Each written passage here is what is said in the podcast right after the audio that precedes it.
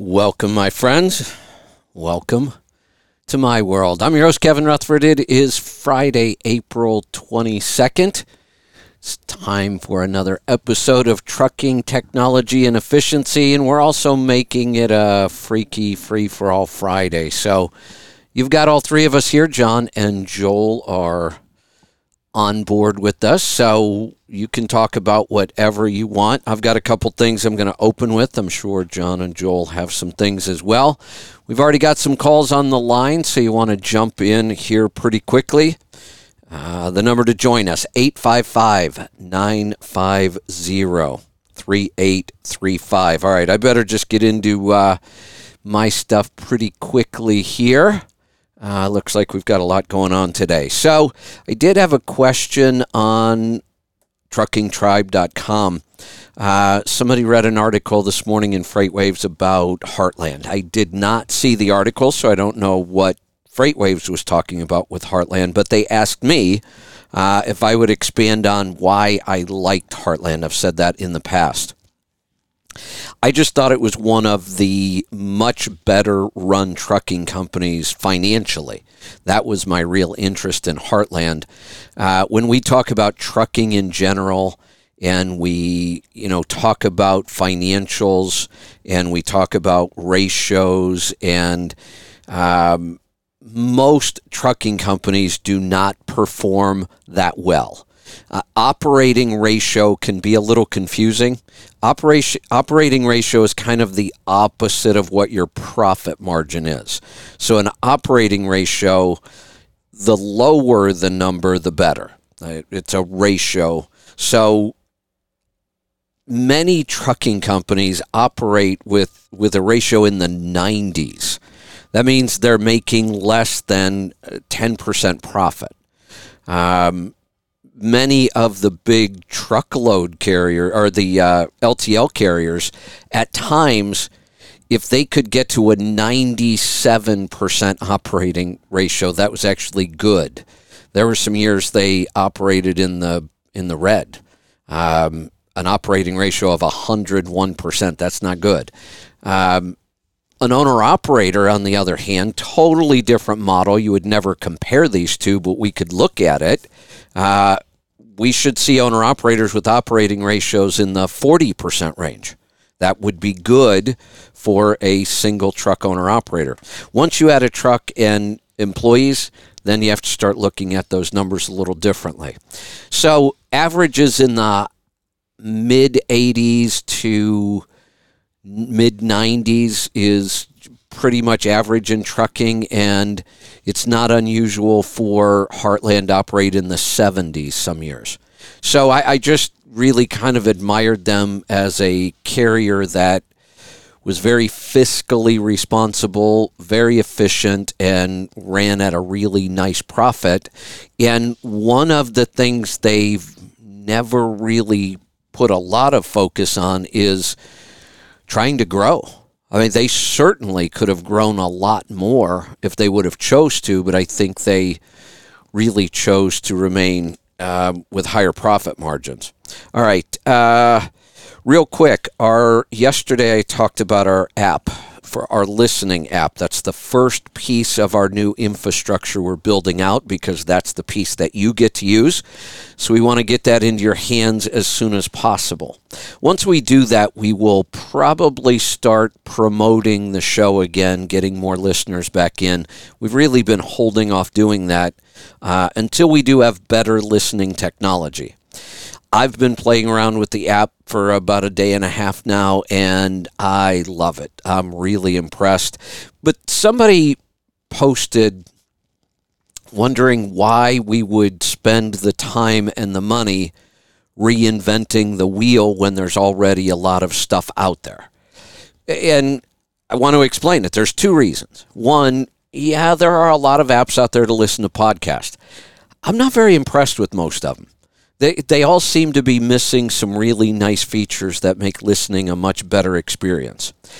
Our app is very different from just a traditional podcasting app though because on most podcast apps they don't really do live stream. and they don't do live calls and they're not on the air five days a week with multiple shows. And we plan on growing more shows. So there really isn't um, the wheel out there, not for us. We do need to invent our own wheel, and we are. And I'm pretty excited about it. It may even become a commercial project. We may end up um, turning our technology into a subscription service, uh, another revenue stream. So, the biggest reason well, we have two big reasons, really. One, we want you to have the best experience possible. Um, the we, we have multiple shows. The app sorts them. You can follow some shows, not follow other shows. We are working on some technology that doesn't really exist in the market at all right now on being able to search audio which really doesn't happen right now. We have a lot of topics, and if you wanted to say, I want to learn more about reading oil samples, so I want to listen to a lot of calls about oil analysis. Well, if we pull off the technology, the programming team tells me they can, we will have that ability. That doesn't exist right now. Nothing even close to that exists in any of the apps we've looked at. But there's another big reason. The app is just step one. That's the piece that you get to use. We want to make your listening experience the best it can possibly be.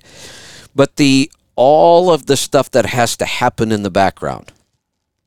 We are currently using three different platforms to make this work.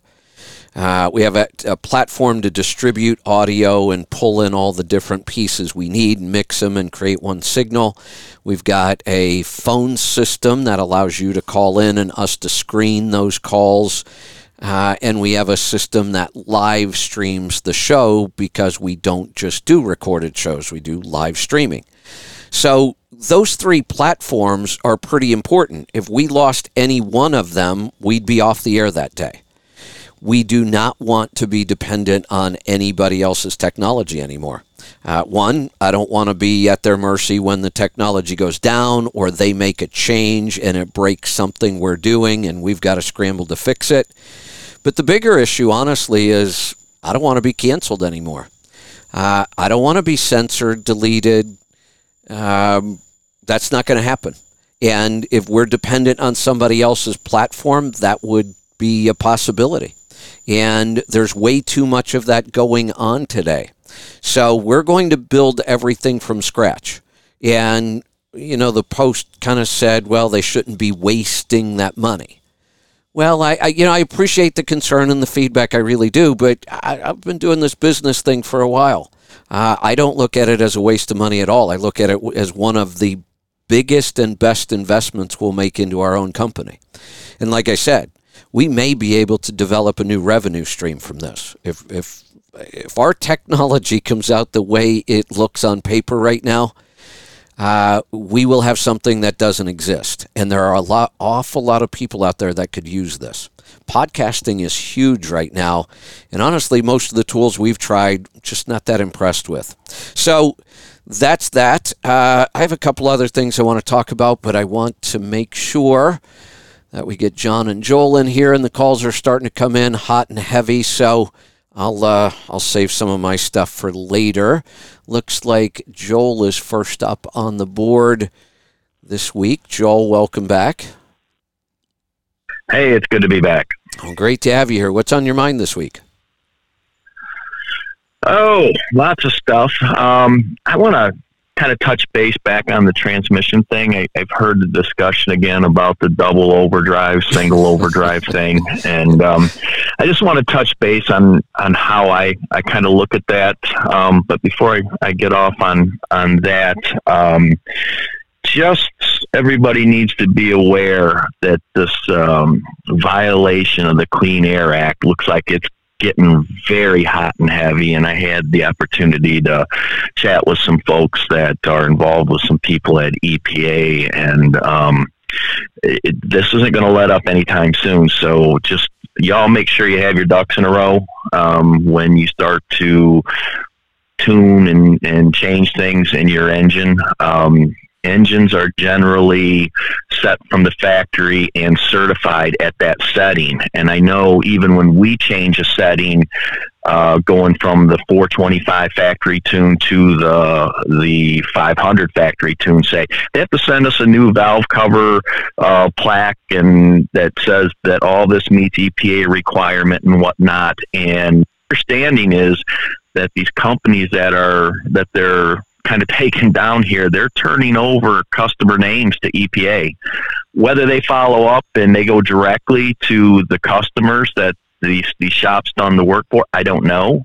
But um, my understanding is that uh, EPA is in possession of of these people that have had deletes done where they had sidestepped the uh, the Clean Air Act. So people just yeah. need to be aware of that. You know, I hate to see people get in trouble and, and have to spend a bunch of money and and uh, fight a legal battle. Yeah, and you have to know that when so, they mm-hmm. when they go into these companies, they are absolutely going to get that customer data. Whether they use it or not, we won't know yet. I haven't heard much about it, but th- there's no doubt if they go into a company like this, they're going to want to know every vehicle that that company worked on. Yeah, just just be very very careful. Um, I, I guess that's the the prudent thing. You know, I, I I I like to tinker with things as much as the next guy, but when it comes to this stuff, you're going to have to be very aware of what's going on and understand the legalities of everything that's going on. And and myself, I don't understand the intricacies of what's happening here and the legalities of everything.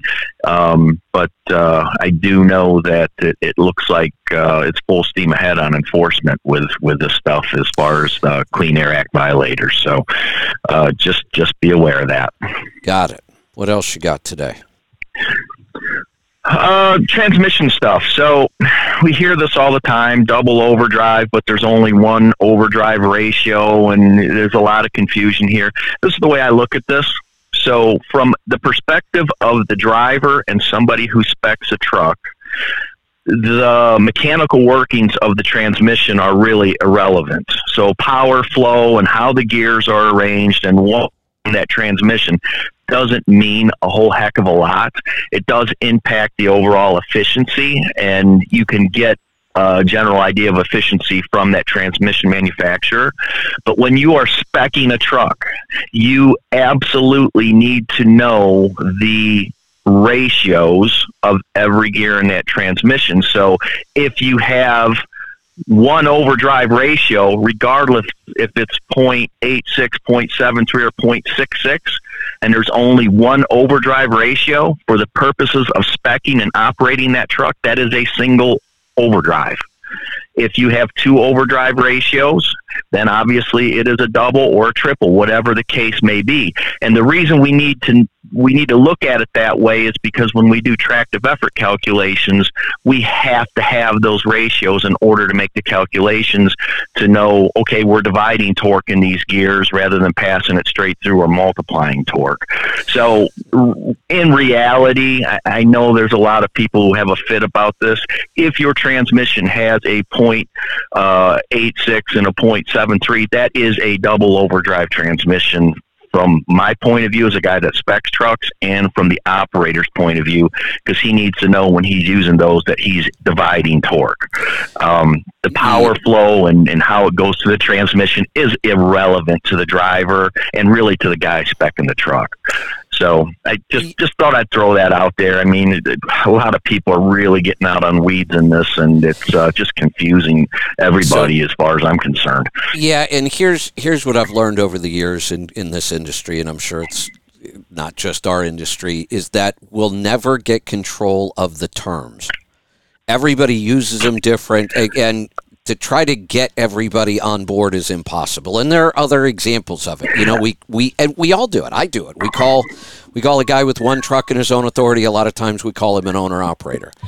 Uh, well, is is there a really clear term definition for that term? Because technically, that's a carrier now. So, and we've been fighting those kind of weird, different uses of terms forever, and this is kind of the same thing. What you just said would technically yeah, yeah, be correct by the words. You have two overdrive positions in the transmission, so let's call it a double overdrive. In my mind, if it's down in the point sevens, whether there was one gear or two, I think of it as a double overdrive because it's the ratio that matters to me. So, and that's well, it's surprising how many people. Every once in a while, we get somebody that doesn't even know their rear end ratios. But that's pretty uncommon. Most people that own trucks at least know the rear end ratio. It's shocking how many people have no idea what just the final ratio is in their transmission, much less all the others. Correct, and, and we're also kind of seeing this with the term down sped or down speeding. Ah, yep. So we're looking at we're looking at axle ratios, but just you know, uh, you, you like to make the suggestion: put a 264 and run it in direct drive. At that point, you are no longer downsped. When you look at your 2.64 final overall ratio. If you had a, a 308 or a 325 in overdrive, you actually have a faster overall than that 264 running in direct. So this gets very, very confusing to people um, how we make this work. So um, just um, I guess we got to be very careful how we how we throw this out there. But in in specking terms, we actually need to know what those ratios are. Um, to me, the the four most important gears in a transmission, regardless of the number of gears, are your deep reduction. So we know how aggressive we can get with the rear axle ratio, and then the top three gears.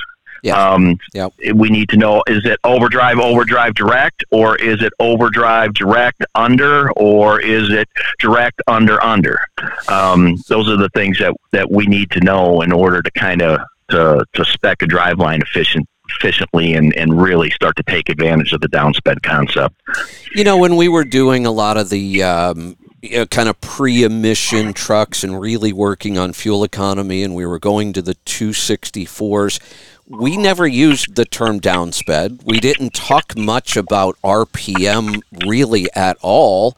Our only goal was really most trucks were running around with 355s, and if you went to 264s you would be pretty darn close to the same RPM in direct as you were in your final drive with 355s. And that's really what we all we were really accomplishing was gaining the efficiency of the direct drive. Because really there there most of the trucks we looked at there was about a 3 or 400 RPM range there sometimes that didn't seem to affect fuel economy much or there were too many variables that we couldn't Well- pick it up well enough. C- correct and i know i'm going to take a lot of heat on this again but when we look at the older manual transmissions the the twin counter shaft transmissions which in reality have four counter shafts they have two in the main box and two in the auxiliary.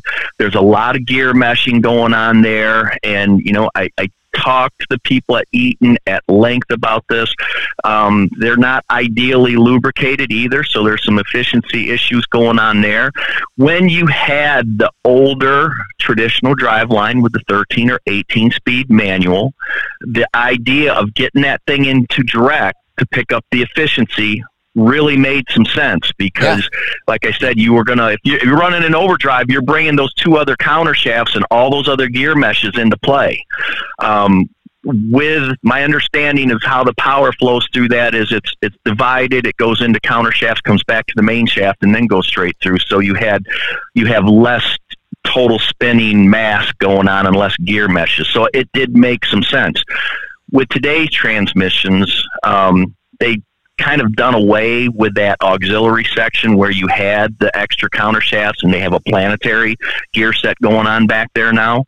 Um, and the Europeans, they come with a single counter shaft and they are helical cut gears, which they can make smaller to take more power, which reduces some of the mass. Even though that helical cut gear is slightly less efficient, they can get by with a smaller gear to reduce the mass and maintain the efficiency that they're looking for. So there's a lot of a balancing act. The point is the technology has changed, so the gearing and the way we look at things also has to change, and everybody needs to be aware of, of what's happening and why. And that's the purpose behind this show. So thank you for that. Now, there's one more term. Matt just reminded me of it. And I've tried forever to get people to understand this one, and, and it just didn't work. And But I'm not giving up. Uh, every time I heard the term automatic transmission, I'm like, no, they're not automatic transmissions. They're automated manual transmissions. And that one would make me crazy because that's a significant difference. Yeah, we're not pumping oil around. Right. And when we when we say automatic, we, we typically are thinking torque converter and, and, and pumping oil and losing some efficiency in, in, that regard. You're you're exactly right. Yeah, it, it's it's an automated manual, no doubt. But that one's not going away.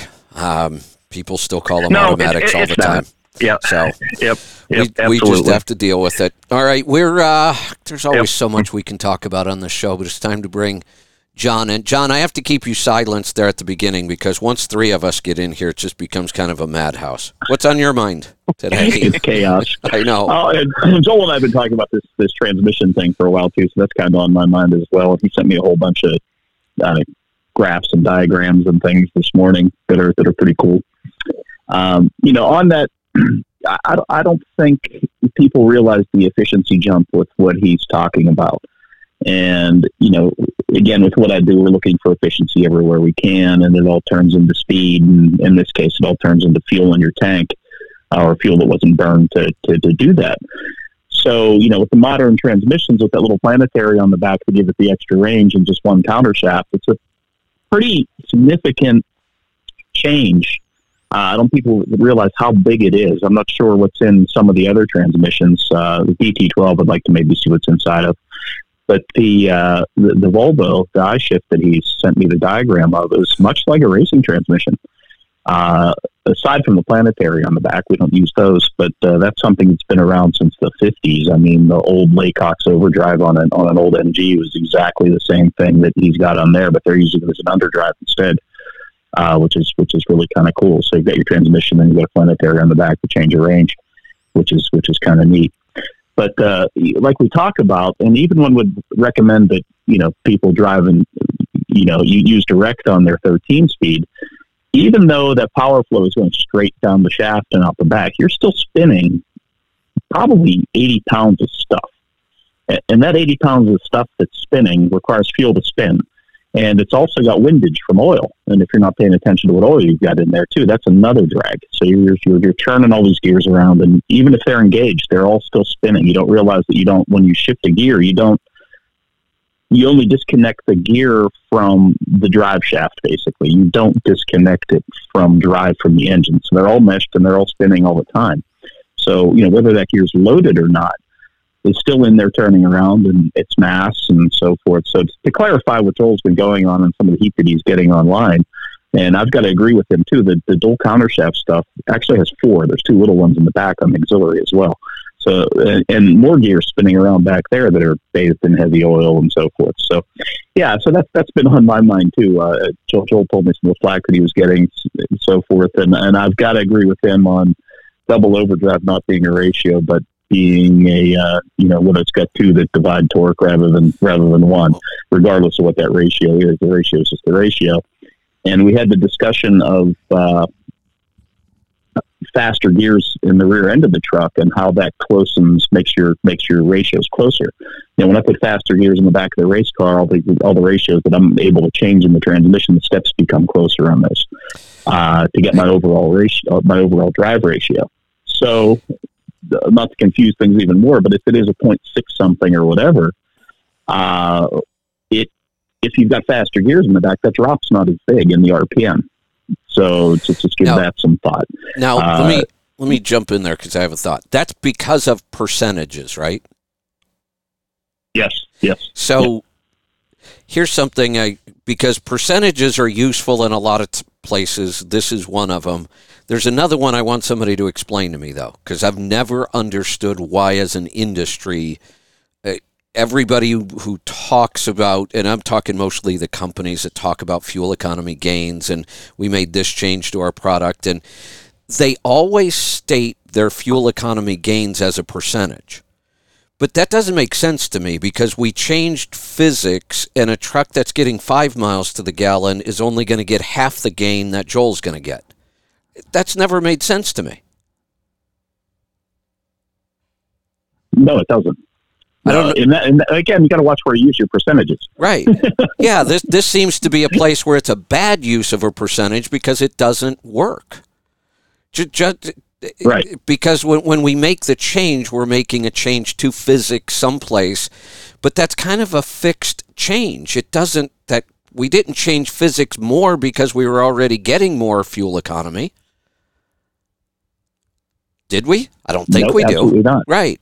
Right. So, but almost every single article you'll ever read, every product, they always put a percentage on it. I've always tried to go by tenths, and I know it's not quite as accurate because, you know, we can't measure some of these smaller gains, but that whole percentage thing has always made me crazy when it comes to fuel economy gains. It, it, it's funny the way. Uh, no, go ahead. Yeah, it, it's just tough in general, whether it's percent or tenths, if you have a single truck to actually confirm any type of fuel efficiency Yeah. gain.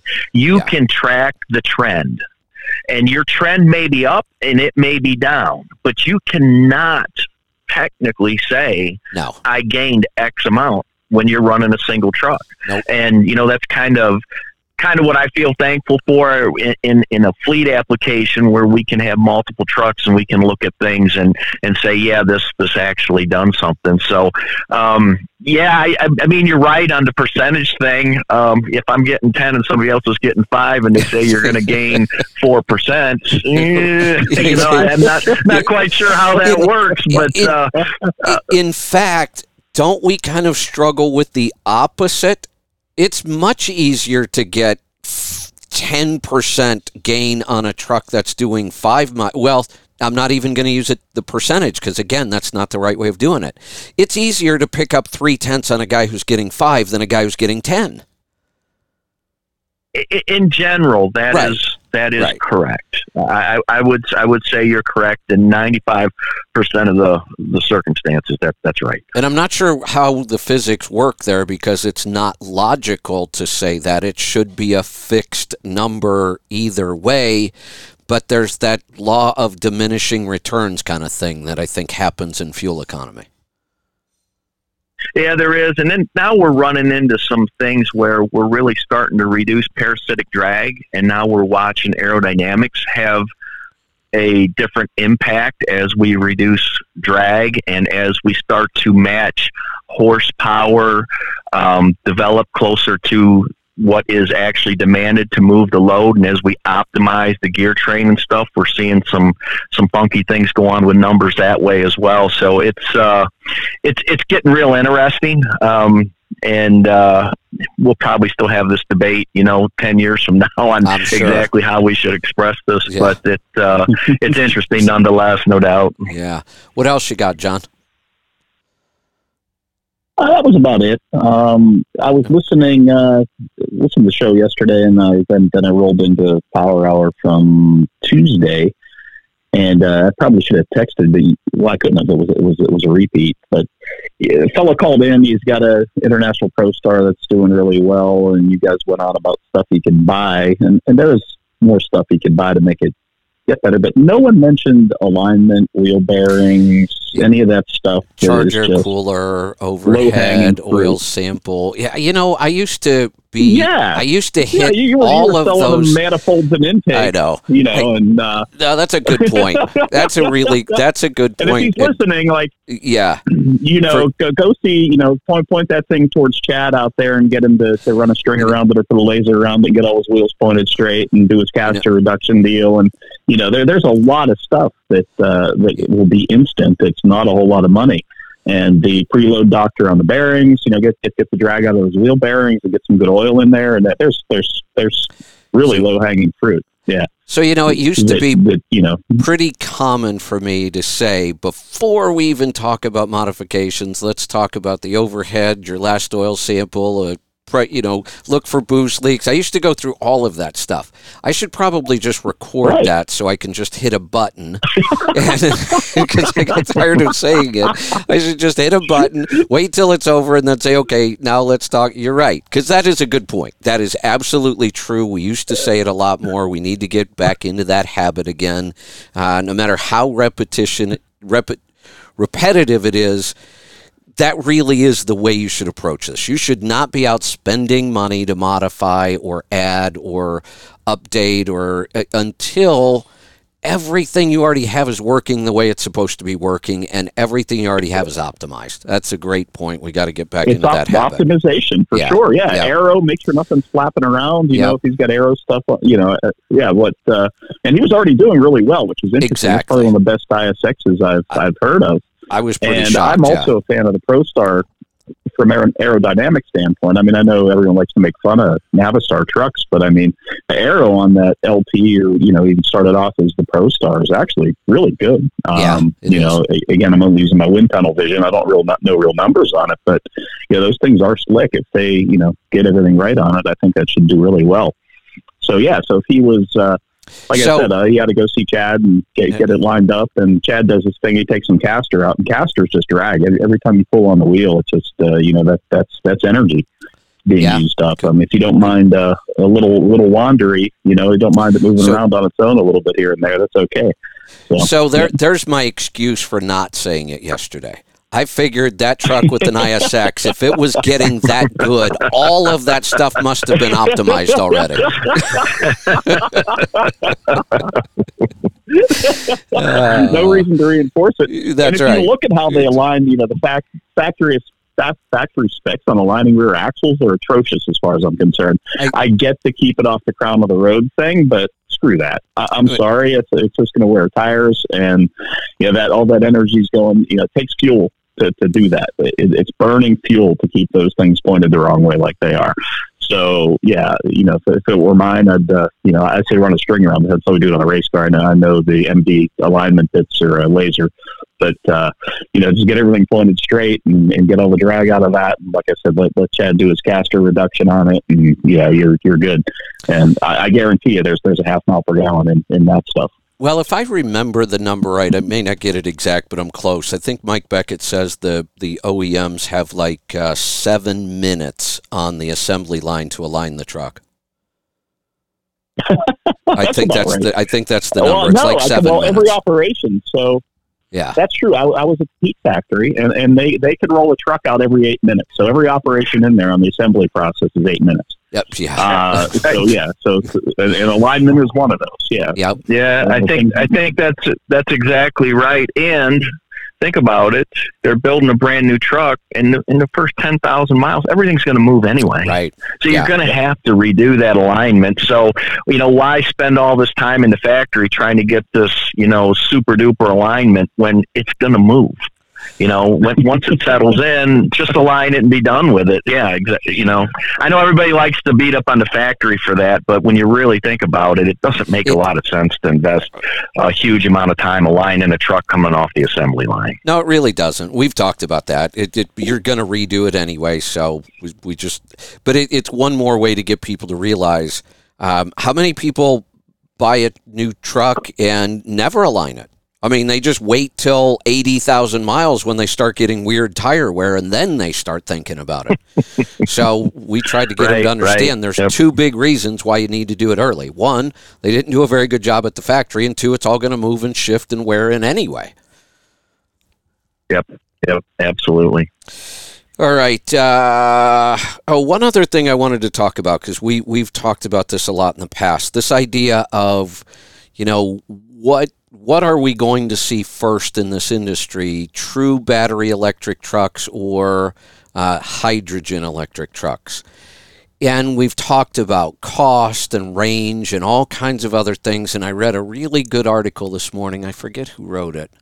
Um, and I, I- didn't realize this till he pointed it out. And then I started thinking, and it's absolutely true. I have not seen a single hydrogen electric truck with a sleeper. They're all day cabs. There's no room for a sleeper. they're running it um, in Europe. Volvo's got some. They're the heavier transports with a sleeper on it, longer What's- distance, um, hydrogen electric with a sleeper on them. What's the um, sleeper obviously size and weight- what's the wheelbase?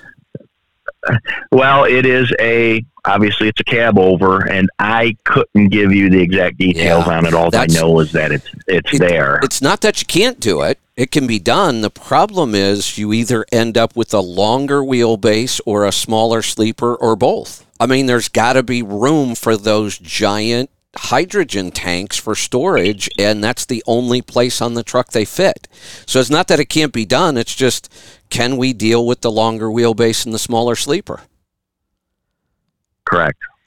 Correct. Yeah, there's there's some definitely some challenges there, but in in regards to which one's going to win out. I, I don't think it's a question of which one's going to win out. I think we're gonna we're gonna have diesel, we're gonna have battery electric, so. and we're probably going to have hydrogen yeah. all at the same time for a long time. And um, you know, you you'd uh, posted some information about the. Uh, and I can't say it, the two stroke diesel, the opposed, the opposed piston yeah. diesel. The Achates. Yeah, the Achates. So I, uh, right away called some some of my engineering buddies and we you know we talked about that. Um, it's definitely interesting. Um, I have a hard time getting over the noise coming from a guy that drove two strokes for a big part of my career. I am not a fan of that. Two that I'm not a fan. Um, so I even I even got on YouTube and and uh, just to see if it really and it does. It sounds like a two stroke. They had a, a Ford pickup truck with like a 2.7 liter Katie, and it sounded just like a, a 353 now, Detroit running around. You know, it's it's that same sound to it, which doesn't enthuse me. Some people apparently like that, but uh, I, I was going to say I don't want to have to wear earplugs going down the road. that's a real personal preference there. I kind of like the sound of the six V ninety two. Yeah, I, I mean it, it's fun, but I would not want to be sitting on top of that thing for 14 hours a day. Let's no, just put true. it that way. The um, uh, you know, I the Detroit they do sound different. They're a little cool, the two strokes, but God, I could not imagine doing that day in day out again. Well, look so at that, how many. That's one thing. There, there are. Mm-hmm. Look at how many people we have running around with straight stacks. I can't imagine what that's no, like all day long. yeah, I don't care what engine it. you've got. Well, listen to me. I, I, you know, kind of did it on my coach, but I can't hear it. It's way back there. I don't have to worry about it yeah. Well, and I I did. Um, speaking of straight pipes, I did take my I-shift shifter and I put this really long extension on it, so I have to reach. There you go. there you go. to put See, it in gear. So I, I was I was going to run some straight pipes out the back too, but you know. yeah, I kind of have long. Uh, now you need the chrome. I kind of have long stick envy. I haven't, you know, it doesn't make sense for me to put it in the coach because it would just be fake. Uh, as we were talking about yesterday, Joel, he's compensating for something there with that. that, that, that that's, that, there, that's there's, right. There's there's that's compensation right. going on. That's right. Yep. That's right. Yep. that's what it's all, all right. about. Compensation. All right. all right. We uh, I, I, I think we've got to get to some phone calls because uh, we could we could just go on and on all day here. Let's uh, let's head off to Oklahoma. Mark, welcome to the program. Kevin, Mark Gwynn, uh, currently in Oklahoma from Houston. Uh, I I got the pleasure of meeting you at. Uh, I was with Paul at the uh, Louisville Truck Show. So oh yeah, we, we met, uh, talked a few minutes there. So uh, anyway, I just want to tell you I appreciate you and uh, enjoyed meeting you and all like that. So thank you. Okay, I have a question. All right. Okay, my numbers for the first quarter. Uh, my revenue for the first quarter was 108,636 miles. That was on 31,113 miles for uh, all miles for three uh, three dollars forty nine cents a mile. Wow. Uh, my fuel costs were uh, the average I paid for a gallon of fuel was three dollars and sixty five cents. On the NASTC plan, uh, and that's all. That was from cheap fuel to really high fuel. Currently, now my 90 day average is 77 cents uh, a mile, uh, 77 cents, yeah, a mile uh, per gallon. Uh, so uh, I can use Paul's bookkeeper. Uh, my taxes are all done and all of that. So I have a cost that's involved in what I do in that three dollars and forty nine cents a mile. Whereas because I haul cars and uh, my fuel mileage is really bad, it's we all agree. I mean, uh, Steve Cron couldn't help me do anything. He said maybe you could lower your front uh, your front yeah. clearance a little bit. Yeah. But uh, anyway, so uh, I use a lady to book my freight, and uh, it's a dispatch service, but it's like uh, all they do is book it, and the money comes to me, and I pay them, and uh, but with this new, and I've been doing this na- this car hauling with the the, the ten car Cottrell setup now for a year, and it there was a learning curve, and everything's coming into uh, like uh, I understand it more, and there's different customer bases. So my cost to them is eight percent. Now, if you look at the mileage percent, my, the cents per mile that I'm paying them, it's just below 28 cents a mile that I could eliminate and do this myself, which I am considering doing because the lady that I use has personal problems. It's interfering with her ability to do work. And she doesn't understand when I say all miles, all miles, and she brings other things in the equation. And I this morning, I just flat out told her, I'm like, I really don't care about other people. The only person in business I'm concerned with is me, Right. which Right. I get this like I'm selfish or whatever, which I'm not selfish. I'm worried about me because that's all I can Hey- control. Because hey, you Mark. said in the beginning of this cor- corona Mark. crap, yeah, go ahead. Let- yeah, let me let me jump to the chase here. I'll book your loads for 25 cents a mile. That's outrageous. 28 cents a mile. Yeah, Yeah. cancel that yesterday. Yeah, yeah. I asked Paul. Paul's like, "Well, I haven't done your business model before, but he goes, I wouldn't put up with that shit." No, So, no. uh, now look, I, you know, I get it. If somebody, I, I am all for running a business where you focus on your core competency, what you do best, which is driving and delivering cars. And I have no problem outsourcing other stuff to other people, but that is an outrageous price. And I don't care how she tried to spin it or explain it or what else she thought she was doing, but that's that's just uh, that's insane. Um, Yeah, it, it, it- it really it, really gets driven home when you run it down to the cents per mile Yes, on all miles. right. And when you do Yep. that, it's like when you look at it eight percent, you think, oh yeah, yeah, yeah, yeah. But then when you this morning, I'm laying in bed and I'm like looking at this, I'm This- like, This is Uh, where that yeah. uh, this So- is where that percentage thing doesn't work again. Great example because freight rates are all over Yeah. the board. If she's getting eight percent when you're booking freight at a dollar eighty a mile, uh, yeah, it, that that might actually work out to decent math. But at three forty nine a mile, and all of a sudden she's getting eight percent, she's still doing the same job. She's getting twice Yeah, as much yeah, money because like- it was based on a percentage. But this is another great example. Mark, you listen to the show.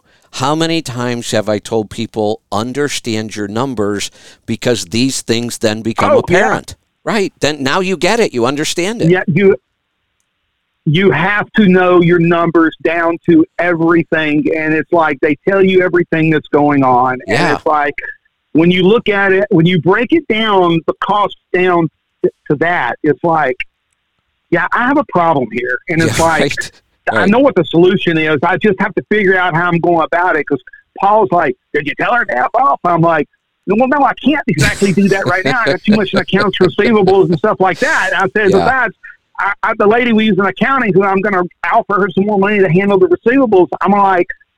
She's getting a knee replacement today, so she's out of the picture. So there's things I kind of have to wait on right Yeah, now. that's so it's fine. like I've got Right. to get a I've got to get a p- plan together to like how to go about doing this. And it's like, and here's another example. I talked to some people that control Hyundai, a significant amount of Hyundai and uh, Kia freight over there. And I recently last week hauled a load for them, and it was from Montgomery to Beaver Falls. Uh, and Joel, uh, uh, John knows where it is. Beaver Falls, Pennsylvania. Went up there and then loaded in the air. No, well. Came back to Raleigh.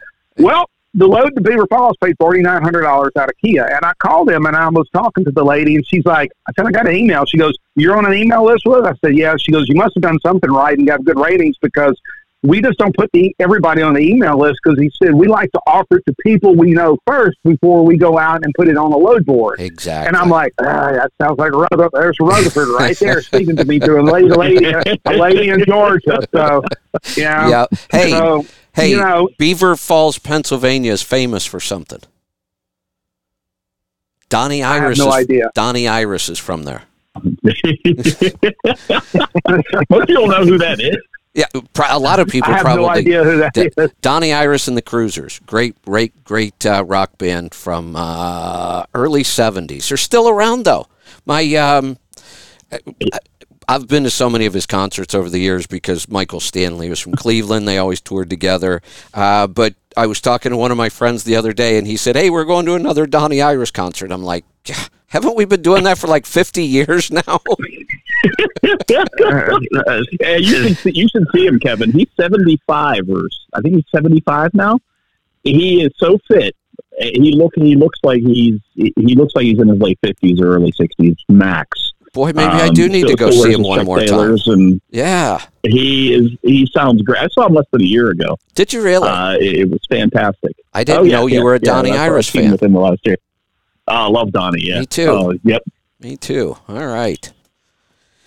All right. Well, well Paul, uh, Paul called you Paul, Paul but uh, uh, Kevin, I appreciate uh, everything you do, and all of you guys, because it's like I've told people. I said I always, you know, Roger Penske did this. It's like surrounded in people with people that know more than he knows. And it's like that's how you learn something. You can't have an ego. I mean, you can have an ego, but you gotta you gotta find people that know what they're they're talking about. They can talk the talk and walk the walk. And uh, and like I said, I really appreciate all you guys for what everything you all do and all like that because I, I learned so much. And it's like you know, there's there's still much to learn. So, but anyway, uh, I just thought I would run this question by you because uh, it's like that number yeah. stood out, and I'm like, you know, I can make a lot of mistakes for that amount of money on myself when I'm figuring this shit out. So yeah, and, uh, and the the other yeah, thing is, you know, if you just say, look, it's something I don't want to deal with, I don't, I don't want to spend that time. You can find somebody who will do it far more reasonably. I know it's a little harder because in your industry you want somebody that really understands it, but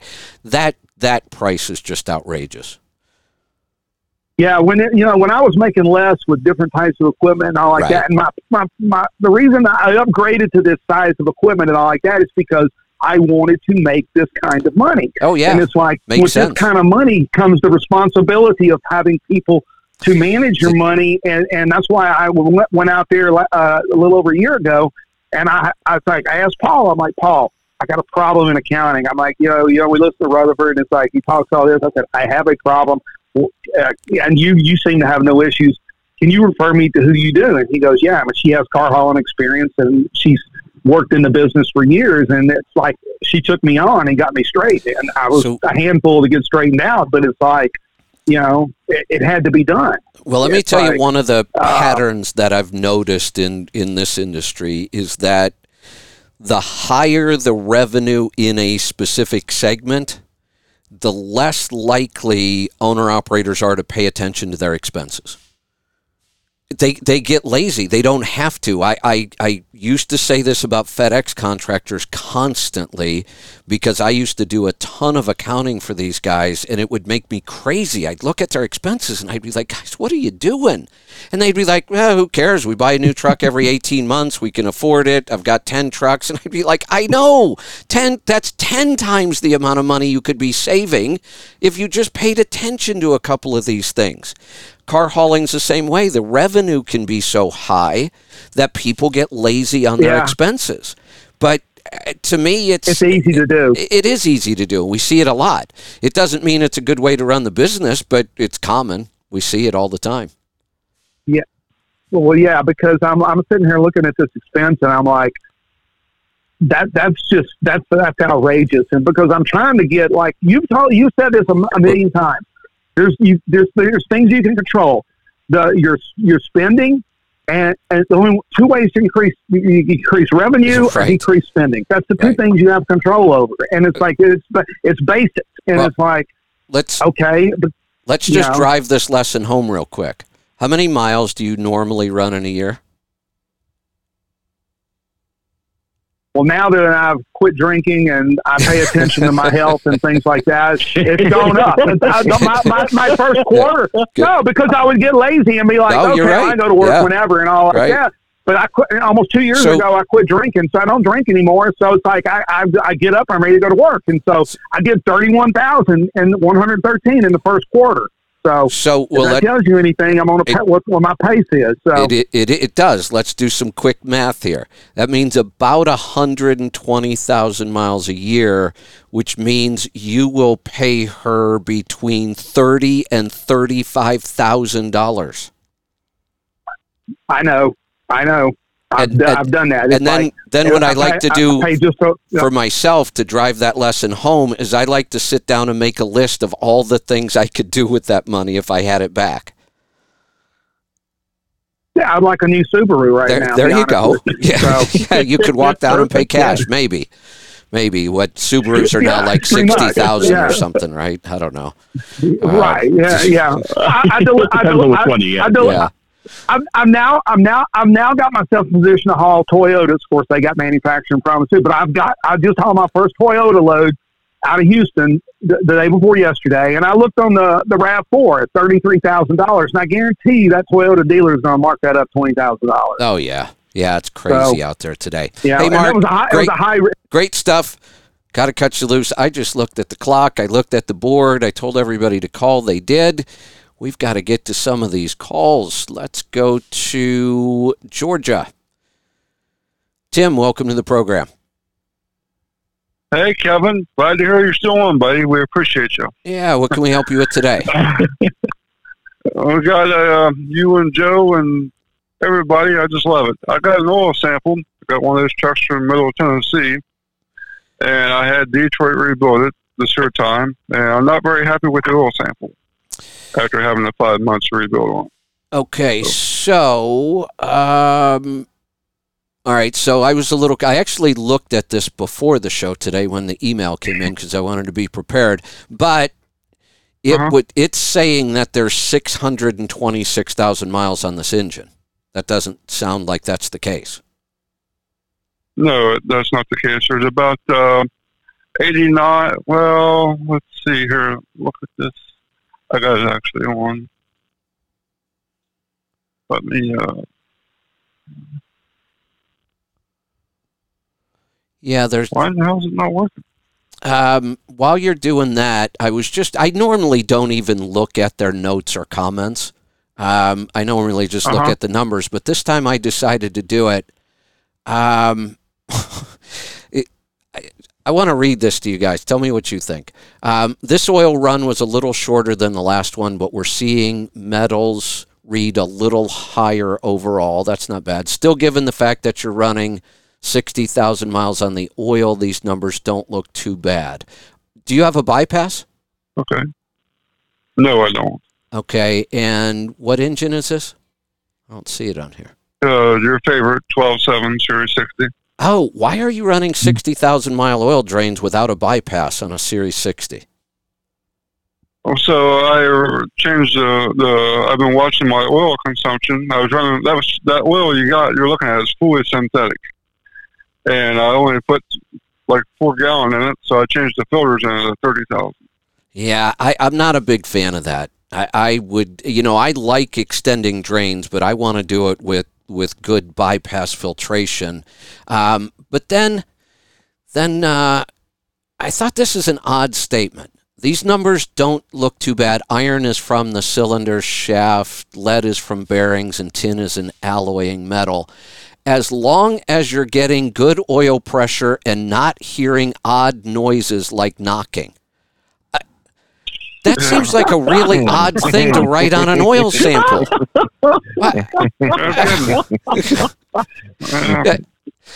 John, Joel, does it does that seem odd to you? Uh, yeah, yeah, it's a little odd to me. it seems a lot odd. Yeah, Is, is this uh, So I, I got about eight, 80, about eighty nine thousand on the rebuild. Oh, yeah, this does not look good at all.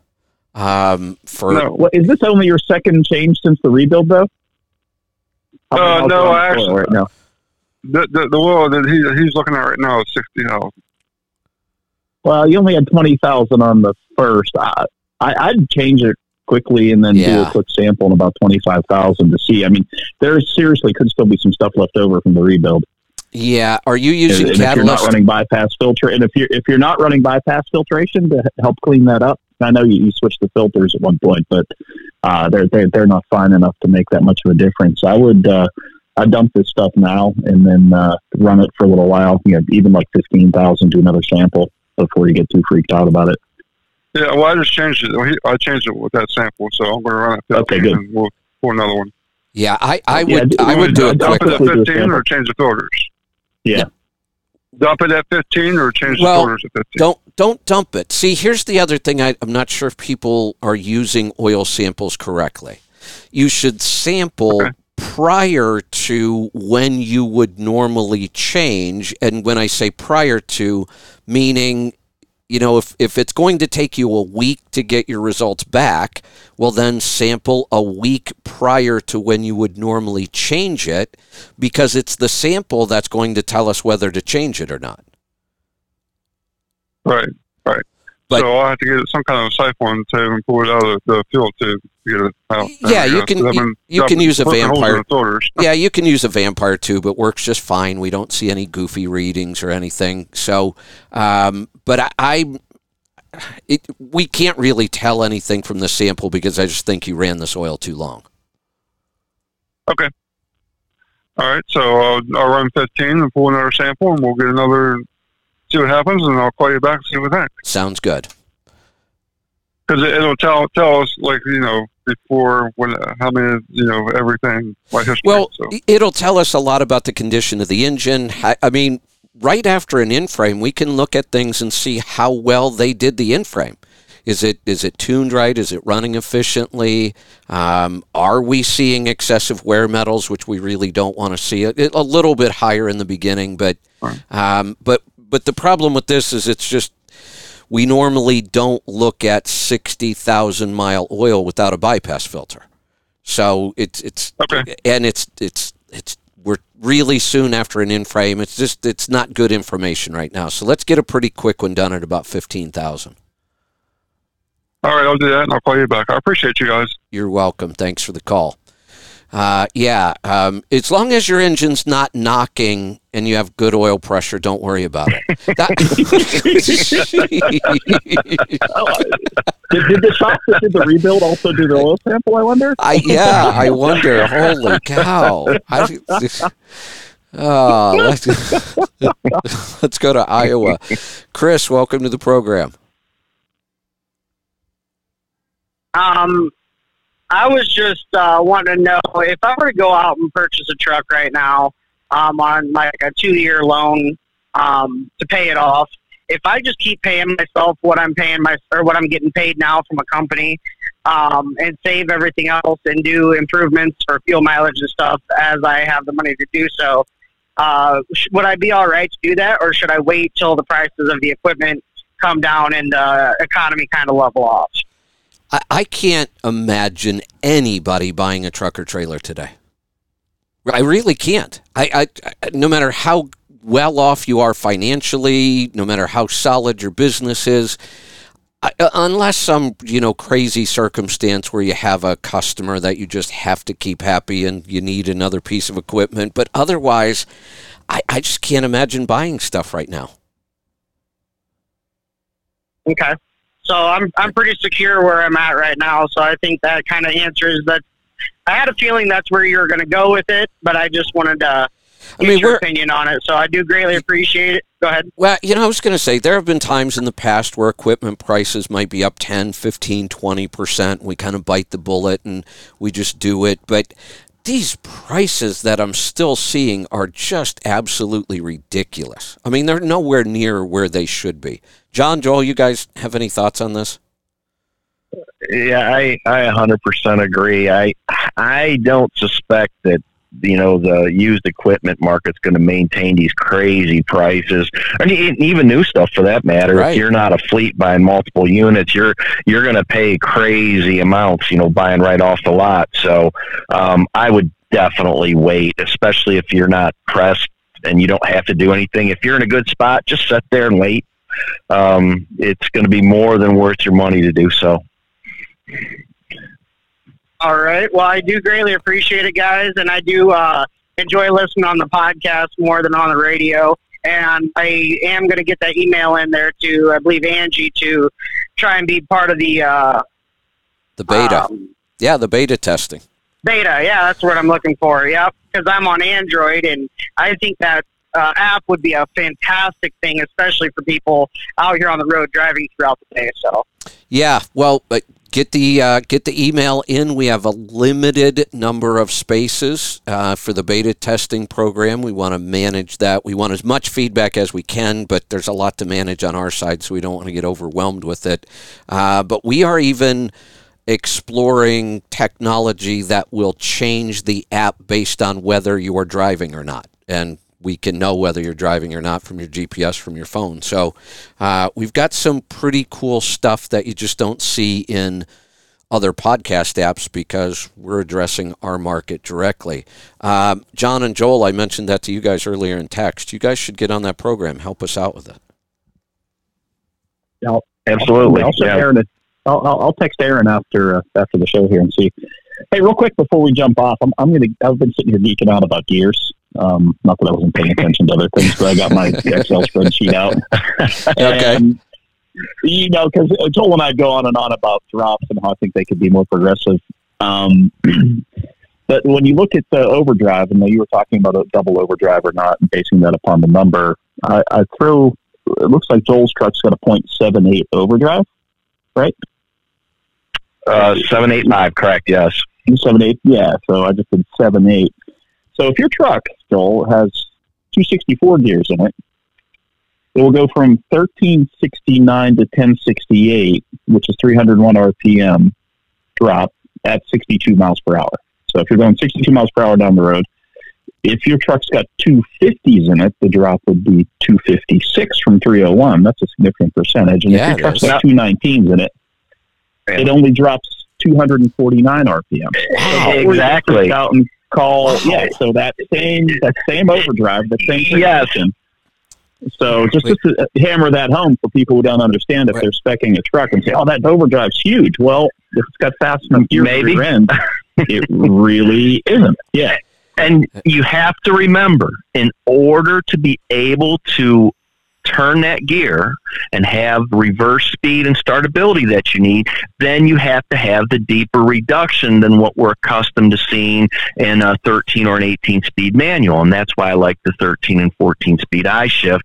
The 14 speed in particular, I get that crazy 42 to 1 reduction or, or whatever it is. I mean, it's just crazy deep. So I can start a 219 overdrive or a 205 overdrive. And you're exactly right. My my truck with a 2.16 versus an 18 speed with a 355 from my overdrive to direct even though it's 24% is the exact same rpm drop as going from 0.73 to 0.86 in that traditionally geared truck. It's the exact Wow. same drop Yeah, that's Right. that really is interesting when you hear the numbers like that because I, I I've never even really thought about this, but that's uh, now that and part of it was we didn't have a whole lot of options anyway. They made you know 627 transmissions, but they were all the same. Um, just- so we didn't have a lot of options to pick from. But now that now that we're starting to get these transmissions like that 14 speed and these really fast gears, it's kind of exciting. So my it- question is, Mhm. is Joel, um, Mhm. are they electronically speed limiting the trucks? Because according to my calculations here, yeah trucks will go really fast. yeah, uh, yeah, it's it's up around 139 mile an hour or something like that. Yeah. they, yeah. They put the brakes on it at about 81 mile an hour. So yeah, Okay, yeah, yeah. Yeah. So, so that, that's not just based upon RPM. So yeah, it's not just hitting the limiter on RPM. Because yeah, uh. according to my calculations here, at 1700 RPM, you're going 124. yeah, yeah. No, that that's that that's exactly right. But Hey. the, the other thing to keep in mind too is when you look at these new engines, there's a reason that we are producing horsepower at lower RPM, and obviously that's to leverage the benefit of the lower piston speed. So that extreme overdrive, which was never really usable in the past, is completely usable now. Um, with with today's modern engines, so that, that's just something to keep in mind. Hey, I've got I've got an assignment for you two. Mhm. So, John, I'm going to give you the geeky part of this, and Joel, you get the fun part. Um, John, Okay. you, you know, you you seem to know how to do all these crazy kind of calculations. I was just thinking in my head, you calculated that the truck should do like 130 miles an hour based on the gearing. Do we have enough horsepower to push that thing through the wind at that speed? No, you, you run out of No. horsepower in that 80 mile an hour range um, with a 455. Uh, it really starts to take some serious horsepower That's to push that truck thinking. faster than So 80 mile an hour. That's yeah, that's yeah. what I want John to do. Tell us how much horsepower we would have to have to Oh. get that speed. Oh, I can figure that out. Yeah. I, yeah, th- I thought you could. Yeah. uh, yeah. I, okay. And then Joel, you're you Yeah, get we, the can, we can do that on the calculator as well. yeah you you get the fun so my, part. my last truck. I, I want you mm-hmm. to go out and see where it really tops out at. well, I, I, I, I'll tell you what, we'll just go, you know, jump on Donner or one of those, and we'll just kick it neutral and let it go. But but no, I, I've I've actually done that out west, and it's about 81, 82 mile an hour, right right in there. She's she's about done.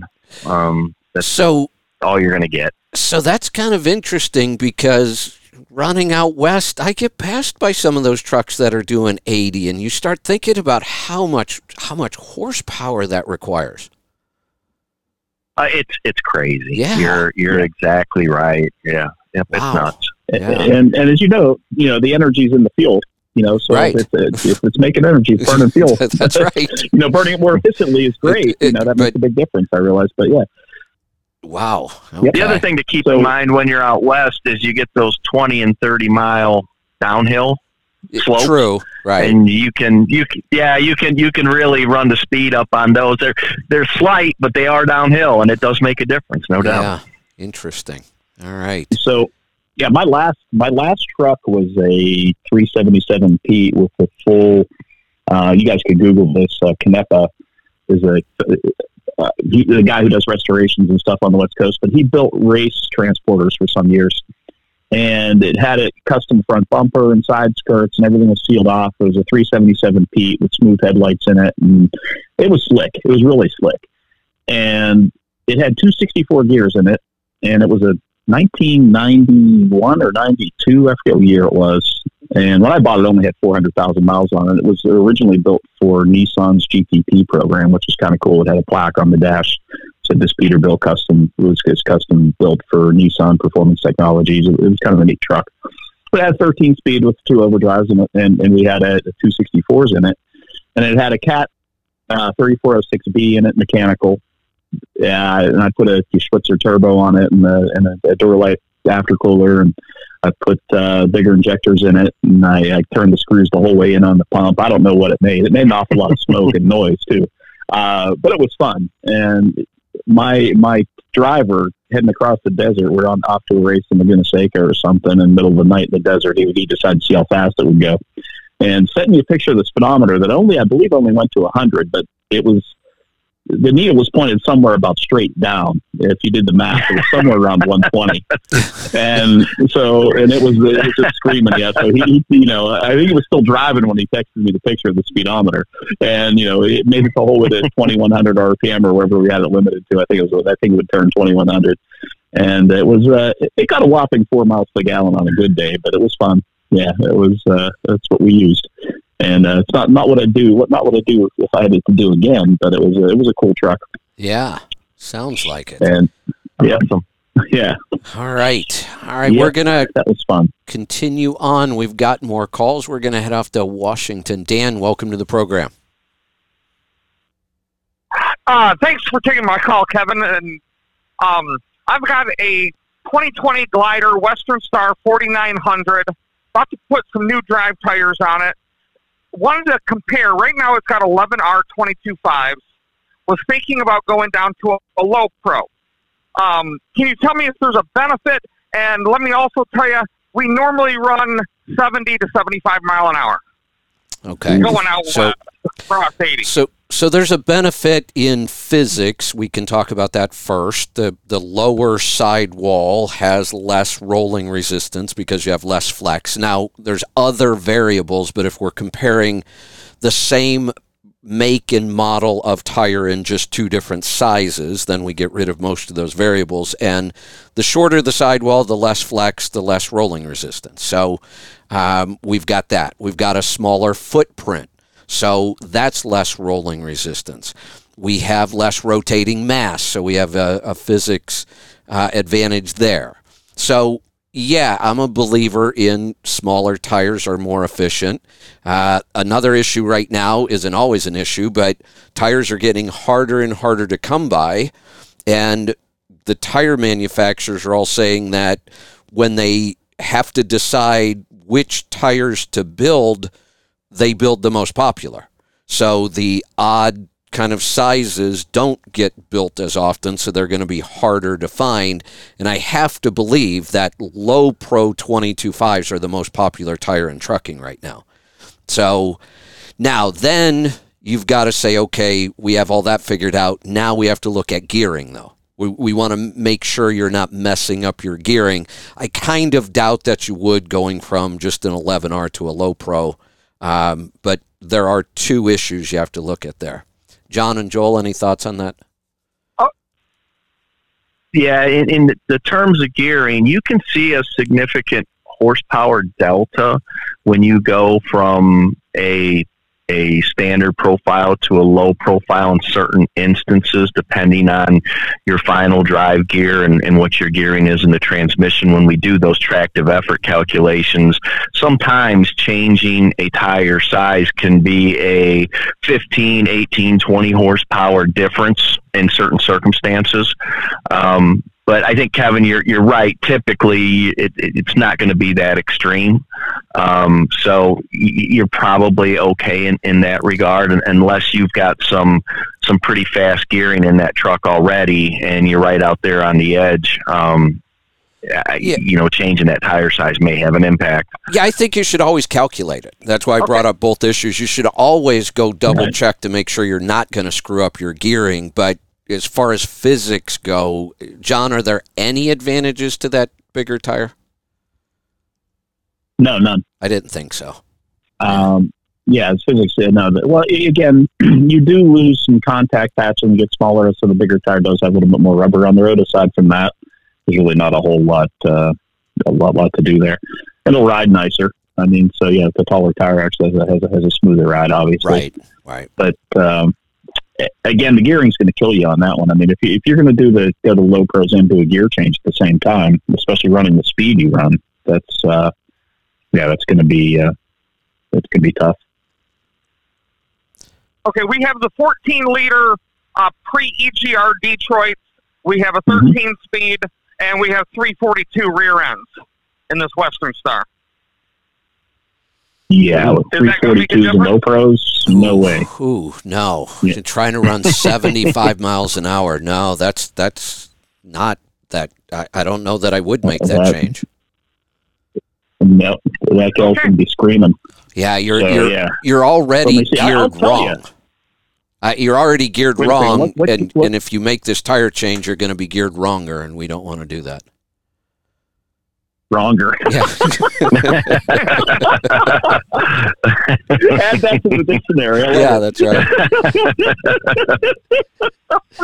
so, hey, what gear, what transmissions in this if, again? Thirteen speed. We, if we were going to make a change on the, excuse me, if we were going to make a change on the rear ends, and we still wanted to run that speed, and say we did want to get down into direct, hey. would it be possible? And what number would you go down to?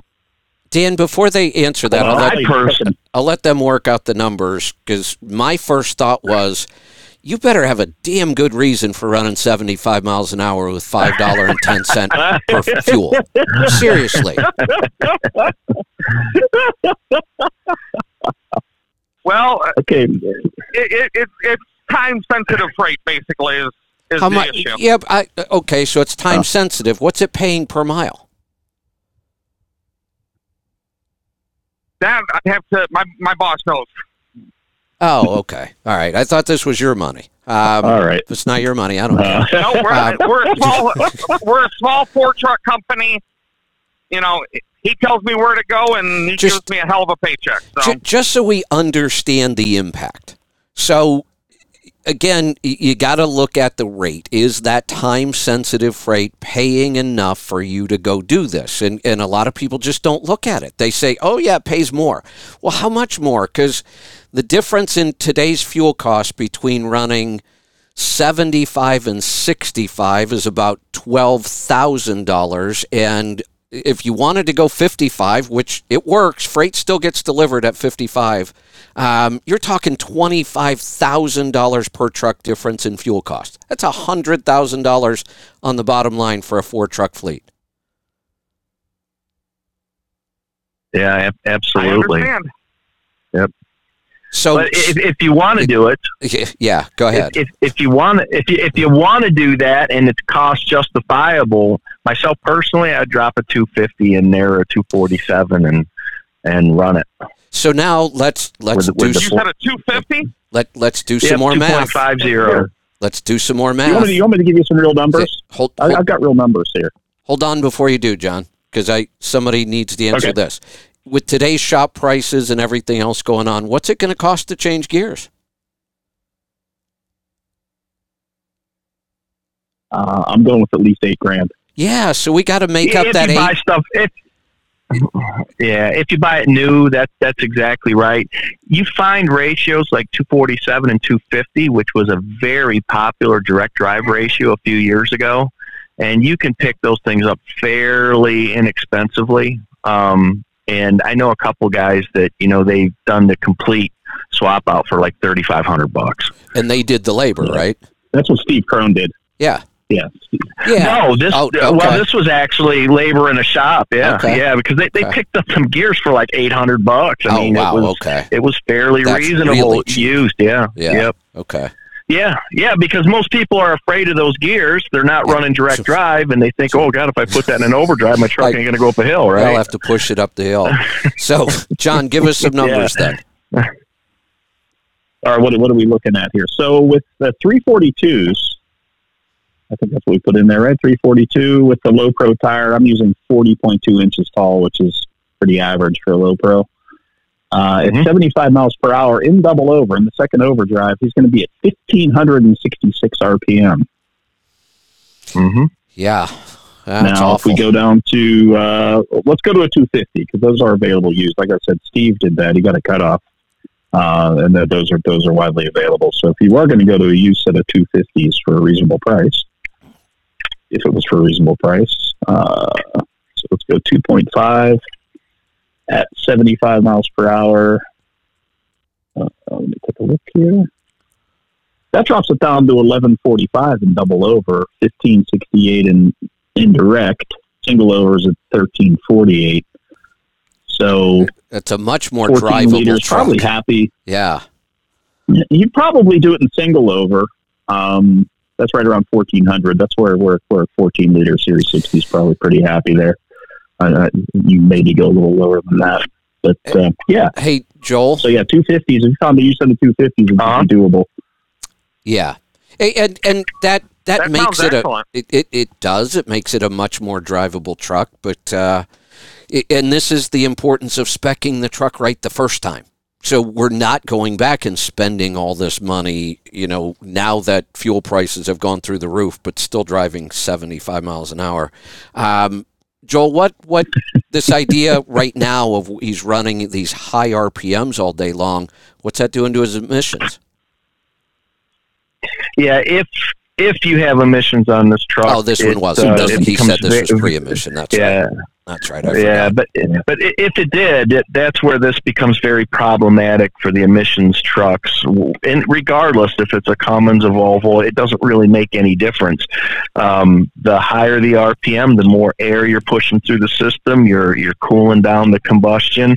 Um, typically, now when you're pulling hard, obviously pulling up a hill, the higher RPMs, you still have some heat in there, so it's it's not that big a deal. But we're not on grade all that often, so turning 1500 RPM in an emissions engine, um, you're just you're begging for for issues. Um, you're you're going to have all kinds of issues over time doing that. So you really got to be careful and really have to pay attention to to RPM. And what we're really truly talking about is the is the piston speed. So absolutely. And Joel, I don't know if I've ever asked you this or not. With all the access you have to, you know, some of the people inside at the OEMs and that, is there a number out there? I mean, we can all calculate fuel economy. We've been doing it so long, but what's the number on maintenance cost with a 15 or 20 mile an hour faster speed? I don't know. Um, you know what? I- I'll uh, I'll have chat with my brother about that, and um, because we we have opened up the speed on on some of our trucks, and then we've controlled some of the other ones a little bit tighter, and uh, I'll, I'll see what he's he's looking at actual numbers in the fleet, Yeah. and uh, yeah. try and You get know, a we, good number for you on that. we, we, we tend to ignore that. I mean, you know, tires wear out a whole lot faster.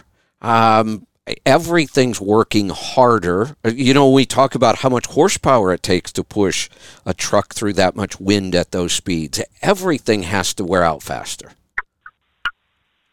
You know, somebody told me that just if you were just rotating the engine, that the difference between 1100 and I think it was 1600 RPM for your typical average engine, it's like 30 horsepower it takes just to rotate the engine that much faster. Just the engine. Right. We're not talking about the yeah, drive just line, the, the, the tires, the itself. wind. Right. Yeah, yeah, right, Yeah. R- right, yeah, yeah. Sheesh. Absolutely. So there's there's a, a a big cost associated with speed.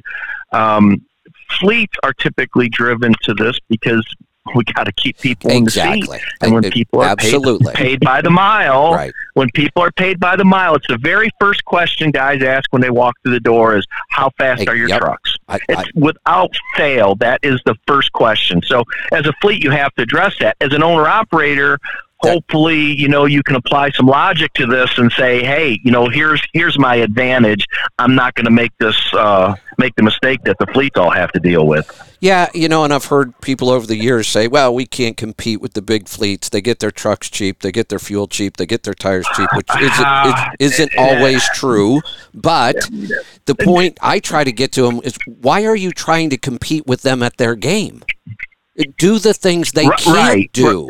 You know, they can't put an OPS You're on their 100% truck. right. They, they just can't. They can't Yes, put a it- fleet it- air filter in their truck. They they're not going to put an AirDog and you can do all those things. You can drive your truck way better than, you know, the typical company drive. Don't compete with them at what they do best.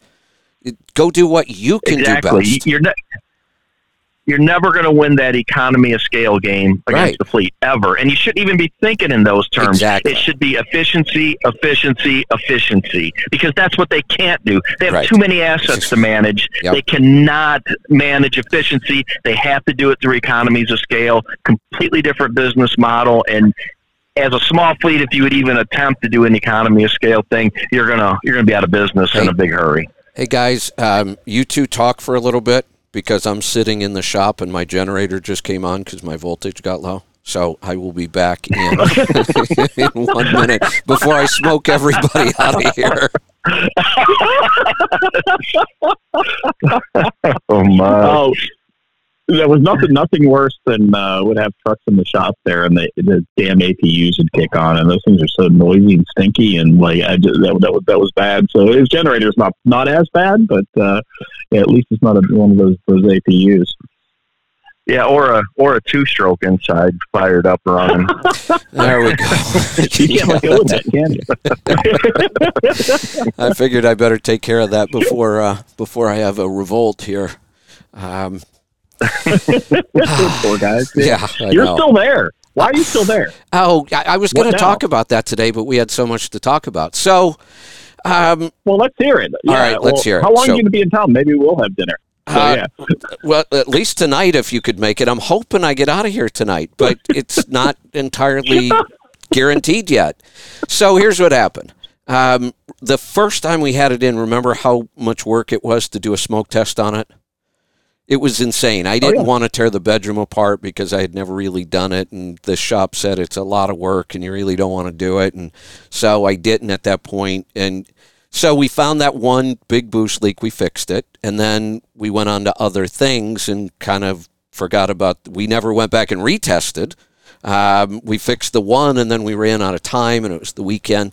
So last Friday, I hit the road, and I'm heading uh, east on the Pennsylvania Turnpike, and I'm on that uh, last climb before Somerset there, and I'm easing on the throttle and passing everybody up the hill until I wasn't passing everybody up the hill anymore. and I looked down and I was producing all of nine pounds of boost. Oh yeah. Oh, lovely. Yeah. All, all that all that boost all that boost from that tune blew of the tanks off of your charge air cooler, That's didn't it? that's exactly what it did. But that wasn't that wasn't the first boost leak I found because you can't really get to the charger cooler and I didn't I'm in Somerset it's Friday night I'm like oh what am I going to do so I decide I might as well tear the bedroom apart cuz I'm going to have to get to all this pl- there is so much damn plumbing on these C13s um my air intake comes in from one side, my charger cooler's on the other side. You got all the plumbing to the two turbos. It's a mess in there. But I look down and the manifold clamp, it's got that three piece manifold. That the Yeah. manifold clamp, the T bolt's busted, the packing material's gone. And I thought, well, I can't believe I lost, you know, 30 pounds of boost from that, but I got to fix that, which was about a four hour job trying to get that four piece clamp in there because you can only reach one hand down there. So that was a whole nother story. So I got that fixed, knew it wasn't going to be the only problem, took it out. Now I had about 14 pounds of boost. Um, nobody in Somerset, even though there's like 10 truck shops over there, um, really wanted to even talk about a boost leak. Nobody really knew how to test one. The one mechanic I'm talking to is looking at me and he's like, Do you realize you could just have a pinhole someplace? We're never going to find it. I'm like, What? what? No, I'm down to 14 pounds of boost. This is a little more than a pinhole. no, no, I see it all the time. no, you don't, idiot.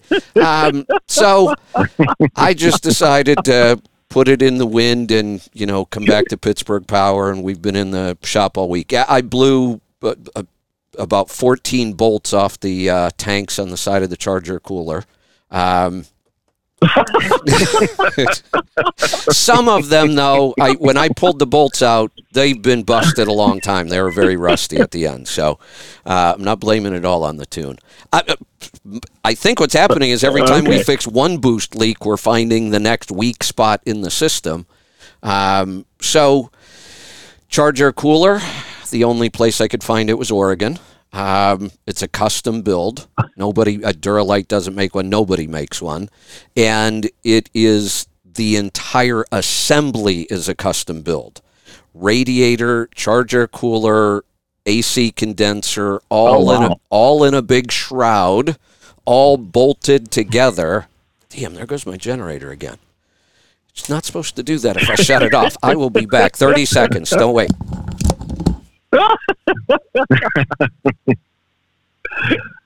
So that's that's what sixty pounds of boost will do for you. Hey, I'm thinking maybe maybe they should have went the other way and took it down to 400 horsepower. I would have saved a lot of time and money. I heard that. so, so I I called the factory and I said, "How do you how do I change this thing out if it's all one assembly?" And they said, "Well, on yours." You got to get the coach up high enough, and the whole assembly has to come out the bottom. I'm like, "Oh, you got to be kidding Wow. me. So I've got a hydraulic fan in there. I've got hoses and lines everywhere. We got looking at it. The more we looked at it, the more we thought, I think we can figure out how to get this thing apart and get the charger cooler out the side. So we did manage to do that. I had to have the charger cooler put on a plane um, to get it here. And that charger cooler was $3,600. Ouch. Yeah, and Ouch. another another six hundred to get it here in two days. Um, we've got it about eighty percent of the way back in, but then we had to we're fabricating some new brackets for the condenser because it wouldn't fit right. Um, we had to shoehorn this new charger cooler. You should see this thing though; it is beautiful, all aluminum, all welded. Um, but because they welded the intake and the uh, output on it, they used to be cast and they were kind of rounded. These are big, square, and it almost didn't go back in. Um, I actually lost a Wow. little. I actually lost a little paint uh, because I got a little frustrated and pushed it in because there was no way I, was, I, I could fix the paint. It's just a little scratch. Um, so it's about eighty percent of the way back in. We got to fabricate some brackets after I get off the air here and button it back up, and then I got a I got a question for you. all right. I got a question for you before you get get too far. So I know you've talked about the benefits of horsepower and the feeling of euphoria you get. Is it outweighing the frustration? I'm just wondering. The- so here, here's here's the truth on that. The first two or three, well, the first day on Friday night when I'm stuck on a Friday night trying to find a boost leak, hell no, not even close. Um, now that I actually just kind of settled down and said, stop being in a rush. Let's find all the boost leaks and get them fixed. Let's find all these hoses that are rubbing and just get it fixed.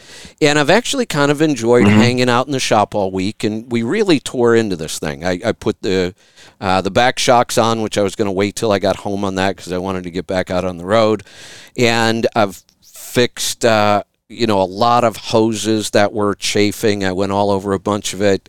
Uh, today, when we get this in, it's not going anywhere till we absolutely fix every boost leak because I have everything taken apart now. I can get to everything.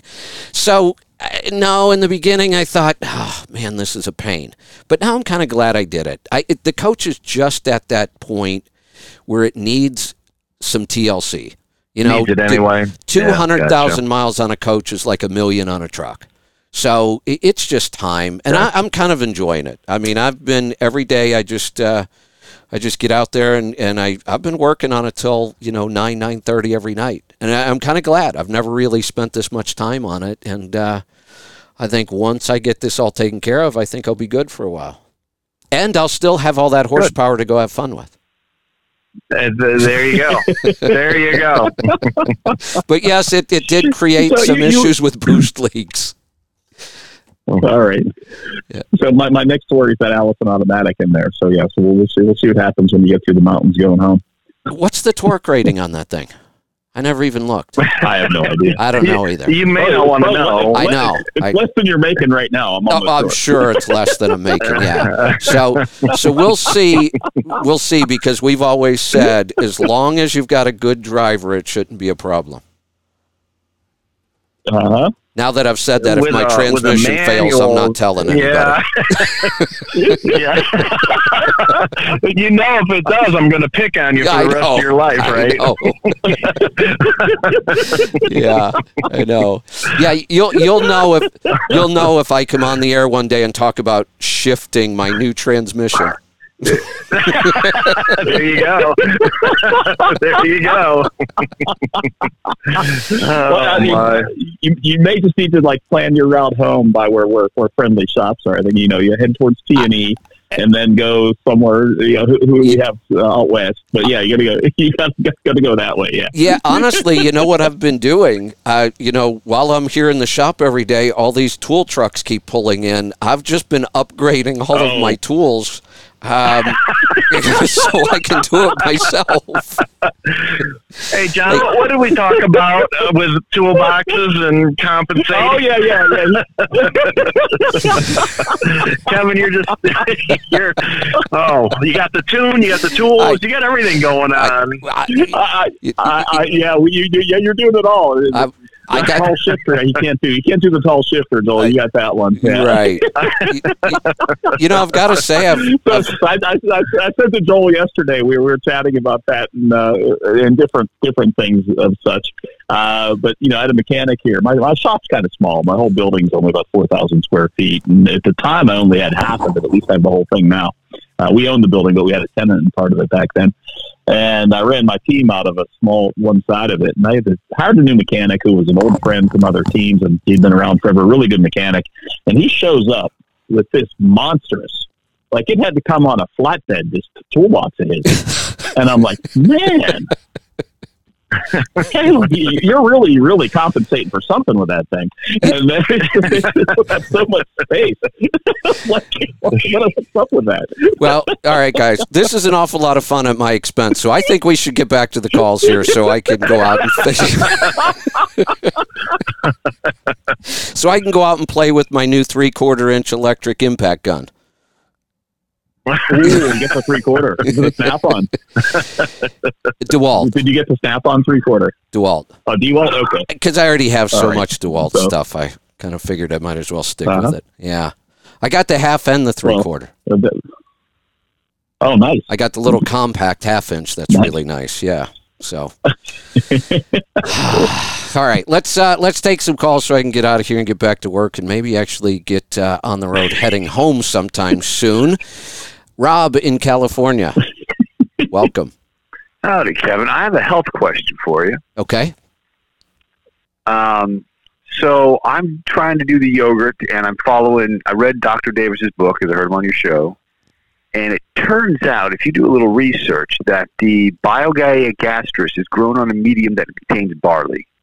Oh, Um, and I as didn't know someone that. with celiac disease, that scares the bejesus out of me. 'Cause I Yeah. lose seven months of my life when I get dosed. yeah, I'd stay away from it.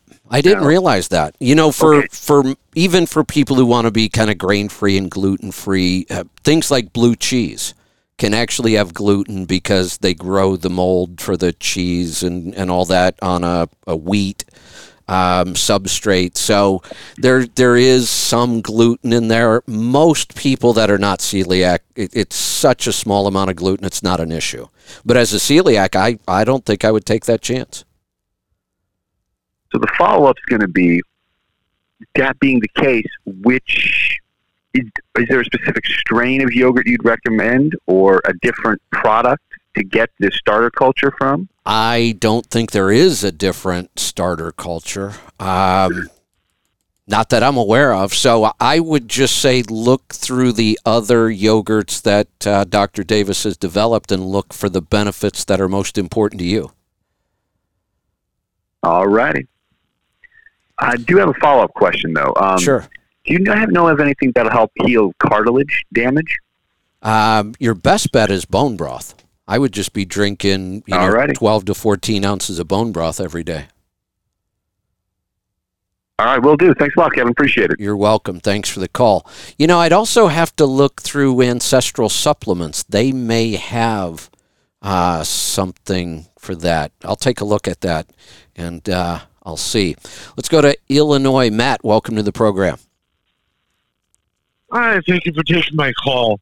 Uh, I'm looking around this weekend to buy either the flow below aero kit or full fenders. I'm just wondering which one would have the uh, better aerodynamics, or if I can actually combine and use both. That would be like wearing suspenders and a belt. What's your Yeah, duty don't, don't, don't do both. What what what are you doing? What what's uh your van trailer? What, what Uh, you got going reefer. on? Reefer. trailer. So my experience with full fenders, if you are dropping and hooking that trailer with any frequency at all, you're gonna knock them things off eventually. and Um, so anything that you you might gain, you're gonna lose repairing them. So I would really think twice about the full fender um, I, com- idea. I completely agree with that. John, is it possible that full fenders could actually make aerodynamics worse? I believe they do, especially That- the skirting. The, you see the stuff flapping in the air if it's not solidly attached, and, and I personally don't believe any of it is is rigid enough to be super effective. I mean, I, I know you know it's the part of the you know the aero. What, what, was that program that the government did for the tax write off? That so it had everybody hanging that stuff on their trucks. Uh, SmartWay. Um, SmartWay. Yeah, I know. I know it's part of that, and people do it. But there, there are other solutions. I, I'm a big fan of the uh, the SmartTruck stuff. Uh, their little diffuser that they put right in front of the axle to redirect that air, I think, is way more effective than side skirts. And their ARGs, their their little laminar flow things on the on the back edge of the trailers, I also feel are more effective than the uh, those other little vortex generator deals that you guys use. Uh, but uh, yeah, it's uh, I just do the flow below is really. I, I like the flow below because as, as we've talked about before with the uh, aerodynamics of tires is really terrible. So fairing the two together like that flow below does makes a difference. Um, you know, it probably reduces the drag to being more like one tire than two. Um, so there's there's definitely uh, yeah, just go with flow below for now. I agree. What, what's your area of oper- What's your area of operation? Uh, typically, it's Wisconsin to Texas. Oh, nice. Okay. Easy route. Okay. Yeah. Yeah. You would probably get some benefit out of it. The guys that run a lot east, their average speeds typically are a little bit low, Right. and um, I don't know that you get a whole lot of benefit out of the flow below. Once you get west of Mississippi, I think it's a no-brainer. So yeah, I, I think uh, I think that's probably your your best move. Uh, flow below with the wheel covers. Um, if you Yeah. don't put the wheel covers on with that center bone, um, I'm not sure that it's really doing anything for you. It, it may be a little bit, but you won't be able to measure it with the wheel covers. Um, if you have a high enough cruise speed, you'll you'll see a difference. Okay. Yeah, I, like I said, I was thinking about you know combining the flow below with the full fenders. You know, basically taking the whole Yeah, now just just Uh, think suspenders and belt. Don't do it. don't do it.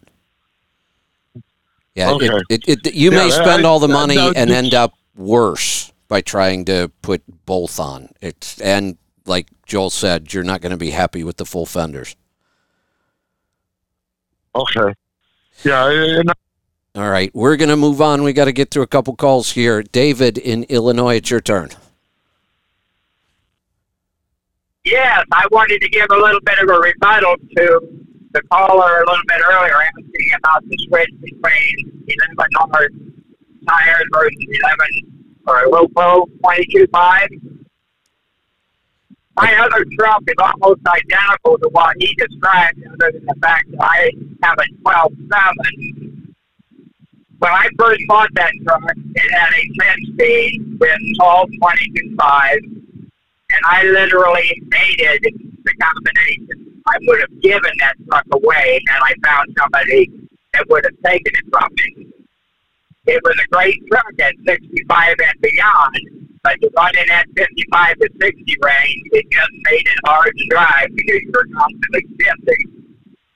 So I put a 13 speed in it, and I changed over to the 22.5 low pro wide single, and that made it much better. I actually started to enjoy the 342s and actually decided that it was a much better gear than a 355, which was thought of as standard back then. I then had a chance. I, you, you and I have met several years back, Kevin. I used to have the W9 with the big house getting 8 mile a gallon with the homemade lift axle. Well, it was time to take that truck to the next level, and I put a 250, 23,000 pound drive axle in with a homemade lift, and that became the perfect truck. I then had Fernando do me a three phase tune. This is a 500 horse BK series. The top setting was about 650, and it ran like a dream for about 50,000 miles, and then I broke the crankshaft, so that sort of burst my bubble. The truck that I'm in now, I basically decided to park that truck out, but I fell in love with that 250 ratio, which I compared to the 342 running in overdrive. That back end of that truck is now on this Kenworth I'm currently in right now as we speak. I can run 75 mile an hour in 11th gear, and I still pull down six and three quarter when I'm loaded. When I'm loaded, I'm 80,000 plus. When I'm empty, I've got three axles on the ground, and I can knock down eight and a half to nine based on what speed I'm running. But in, in all situations, and I've gone from the tall 22.5 to the low pro 22.5. I've only lost, I mean, I, I've actually jumped up about 60 RPM. And because of the way you used to describe it years ago, I have never looked at RPM. I've always looked at all the other parameters. That and I'm a simplistic person. I don't know if I've ever really sat down and put numbers on a piece of paper. It's easier for me to buy something and throw it in. If it works fine, if not, I pull it out and throw something else in. But that 342 or this 250 on low flow for the older truck. So the truck I'm in right now is a 3 million mile E600 with an E-model. And like I said, I'm running 75 right now, doing 16, about 16. You might see the numbers on the 10 but it works perfect for me simply because it's an older truck. The combination to me is the ideal, that 250 or that 342, if you're going to run the higher speed. Got it. All right. Thanks for the feedback. You know, I think one of the lessons here Yeah. is that we we tend to try to use gearing to make up for other mistakes we made in specking when if we were serious about being efficient we should do everything else correct first and then put in the right gear not try to use the gear to make up for the fact that we had the wrong tire size or the wrong transmission or we're running the truck at the wrong speed or, or whatever. I mean, if we really want to be efficient, the gear should almost be the last thing we pick. Yeah, it's really a holistic approach. You, you've got to consider everything together. It's Right. yeah, the picking and choosing and and trying to mix and match without really considering it as one piece.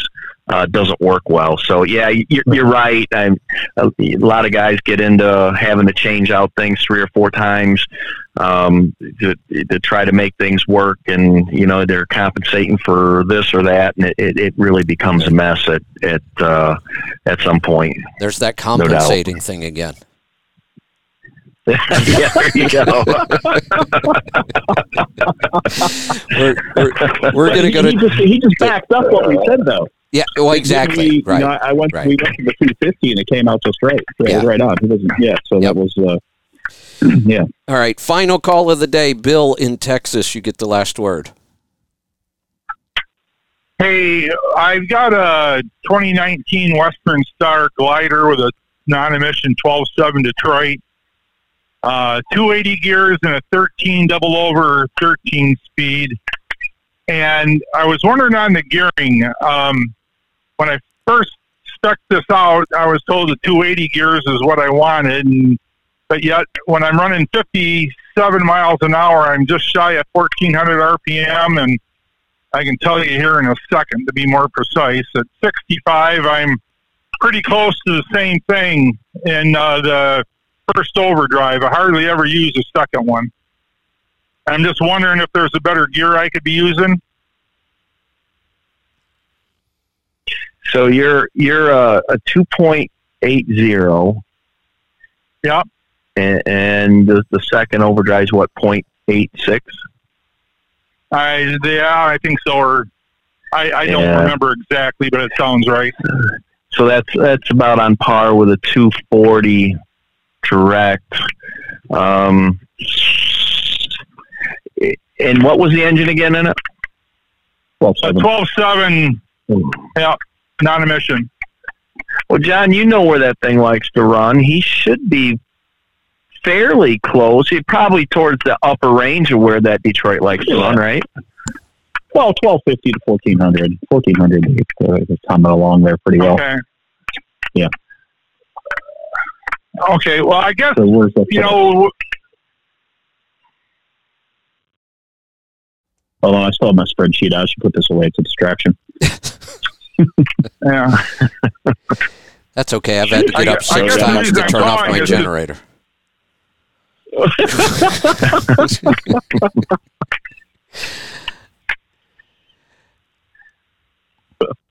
But go on. Where were we on that? So you have a 280 gear right now with a low pro and a 13 speed, right? Yep. Yep. And that's 0.86 and point Seven three should seven three. Yep. Yeah. Yep. So, and what speed do you like to run? Well, most of the time I'm running 65. I like running 57, but I Yeah, you- you're right there in single over there. Single over puts you at thirteen oh nine. Yeah. Does that fit with what you're seeing right now? Okay. That's at a again forty point two Yeah, tall tire. Okay. Well, I was just wondering because all the talk on piston speed and everything, I don't, I don't know how that Well- relates to my engine. or Oh, yeah, all that's gonna. If you, if you listen to me talk about it in a Volvo, it's not going to apply to your Right. Detroit. Um, we're we're Okay. making power at completely different ends of the spectrum, and if you try to run that Detroit down at 950 RPM where I'm running mine, you're going to fall on your face. You're just not making enough horsepower down there. Right. You're you're you're pretty good where you're at. I think uh, pretty pretty spot on actually. Seems like it. Okay. Well, great. Thank you. You're yeah, welcome. that's good. Yeah, if you slowed down to fifty eight, it'd be thirteen fifty in direct, which is right right on thirteen sixty actually. at 58, 59. Yep.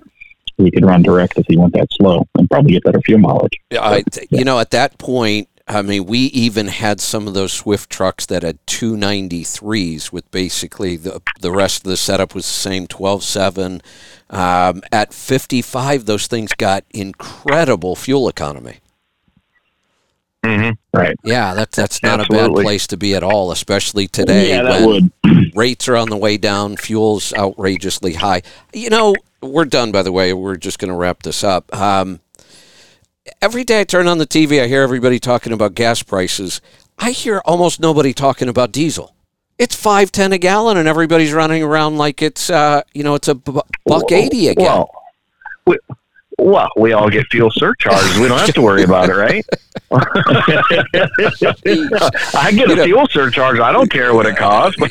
Exactly. Yeah. Well, if you got a truck that's doing well, if you got a truck that's doing really well, and you get fuel surcharge, you guys are making bank right now. That's why no one's whining. You really do, yeah. yeah. And, and I've been the one saying that for years. But I've also said that I do not want to see it get to this point. I don't care how much money we make. I've always thought that four dollar a gallon range is where we make a really nice bonus, and it's not enough to really impact the economy all that much. But boy, at, at five ten a gallon with everybody calling and saying, "Well, how can I run eighty miles an hour and still?"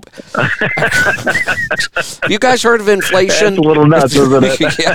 well, here, here's the thing, though. It's, it's what the market will bear, right? So obviously, you know, the inflation we're dealing with right now and the high fuel costs and so forth, people are still buying shit. I know. So until that stops, I, I don't know when the, the other thing is going to stop, right? So, you know, we slow the trucks down and stop buying as much fuel, and the, if you know the speculators on the oil prices, and you know, I, I- might disagree with you on the. We would get into a whole other conversation about drilling or not, but I mean, it's a global market, and the, you know, the. Uh, the, the, the market controls the price. The global market controls the price. We can Here- poke as many holes in the ground as we want, and until we isolate ourselves from the global market somehow, I don't know how we're going to change it. And until we just simply stop buying it Well, somehow, That- that's- back in some way, shape, or form, that's kind of my go down. That's Like, kind of my point. Is this is kind of like when you know we're we're still drinking, the party's still on, but you got to remember every extra drink you take, the hangover is a whole lot worse. You know, Yeah, that's exactly right. yeah, That I, is exactly right. I, it's just like it's it's still party time, and I'm wondering when everybody's going to wake up. Party's over. Well, then the hangover comes, right? Exactly. So, yeah, that's, Yeah. what we're heading for. All right. Well, my my generator just kicked on for the you know ninth time during the show, so I think I'm going to wrap this up and uh, go actually fix this thing so I can pull it outside and, and try driving it. hey, maybe I got race cars to work on. So I'm going to go. maybe they can put a tune in my generator. Uh, just kidding. We'll. Hey, Uh, there you go. there you go. we will. Six Thank, hundred horsepower generator. That's there right. You go. All right. Thanks you two for a great show. We'll uh, we'll see about doing it again next week. Uh, we will. Uh, All right, sounds good. we'll see you back here on Monday. Have a great weekend. Be safe. Be profitable. Be fit and healthy. Always do the hard work and master the journey.